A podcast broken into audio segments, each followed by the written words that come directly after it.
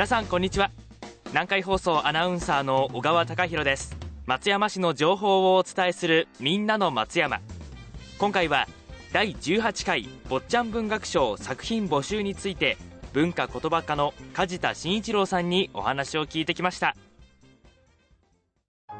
坊ちゃん文学賞とはどういうものなんでしょうか？松山市が、えー、市政100周年を記念して昭和63年から開催している、えー、公募の文学賞です。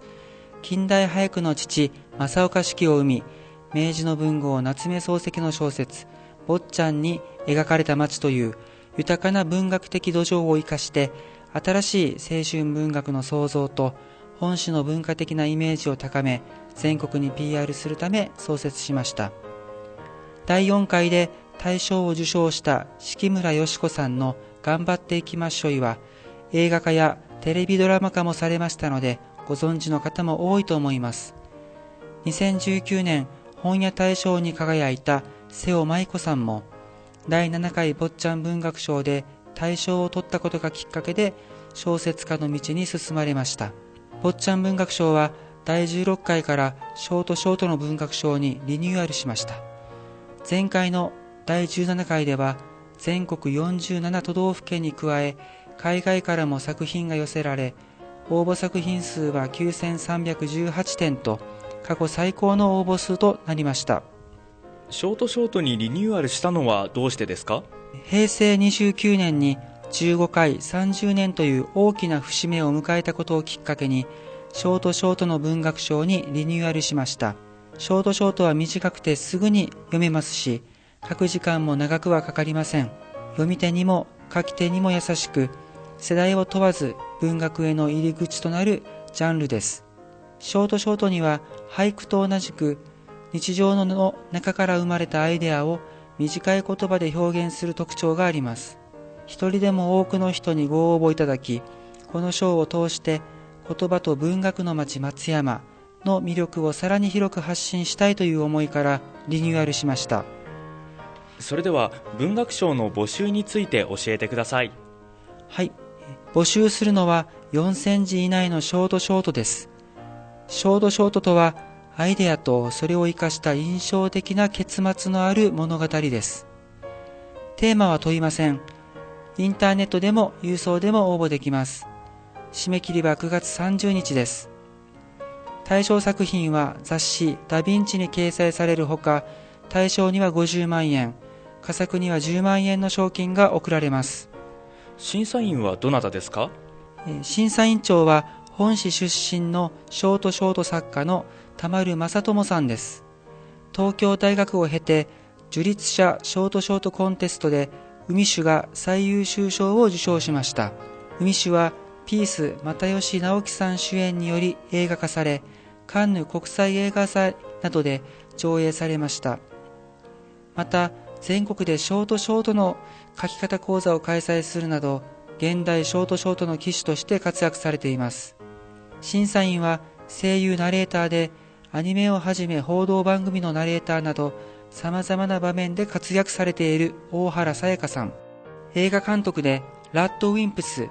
乃木坂46など多数アーティストのミュージックビデオも手掛ける大和祐樹さんにお願いしています。幅広い分野からショートショートの魅力を最大限に引き出せる方々に審査をしていただきます。今回も引き続き白濱亜嵐さんにアンバサダーとしての役割をお願いしています。白濱さんは松山市出身で、 GENERATIONS from EXILE TRIBE のリーダーをされ、本市のいい加減松山の応援団特別団員も務められています。SNS などで情報を発信し、多くの方にご応募いただけるよう PR 活動をしていただきます。ショートショートを初めて書くという方もいると思うんですが難しいというイメージこちらはどうなんでしょうか？アイデアとそれを生かした印象的な結末のある物語と聞くと難しいと思われるかもしれませんが心配はいりません。アイデアは普段の生活の中から見つけることができます。何気なく目に留まったものでももしこれがとかこうなったらというような見方ができれば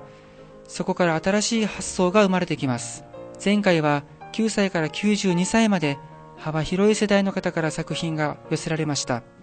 また応募者の約8割は坊ちゃん文学賞に初めて応募をしていただいた方です。ちょっとした思いつきもショートショートなら立派な作品です。何かお手本はありませんか？松山市のホームページで第15回から17回までの受賞作品計15の作品を公開しています。前回の対象作品はドリームダイバーというタイトルの作品で主人公が依頼人の夢の中に潜り憧れや理想などが詰まった宝箱を引き上げ依頼人に生きる希望を与える再生の物語です。皆さんの身の回りにも対象のアイデアがあるかもしれません。坊ちゃん文学賞は一人で何作品でも応募できますので思いついたらどんどん書いて気軽にどしどし応募してください。あなたの想像力を生かした作品をお待ちしています。今回は第18回坊ちゃん文学賞作品募集についてお話を聞いてきました。松山市から新型コロナウイルスの感染防止のお願いです。松山市がまん延防止等重点措置の措置区域に指定されました。夜だけではなく日中も含めて不要不急の外出を自粛してください。仕事やプライベートを含め外出の少なくとも5割削減を目指してください。引き続き感染防止対策を徹底し最大限の警戒とご協力をお願いします。以上松山市の情報をお伝えするみんなの松山でした。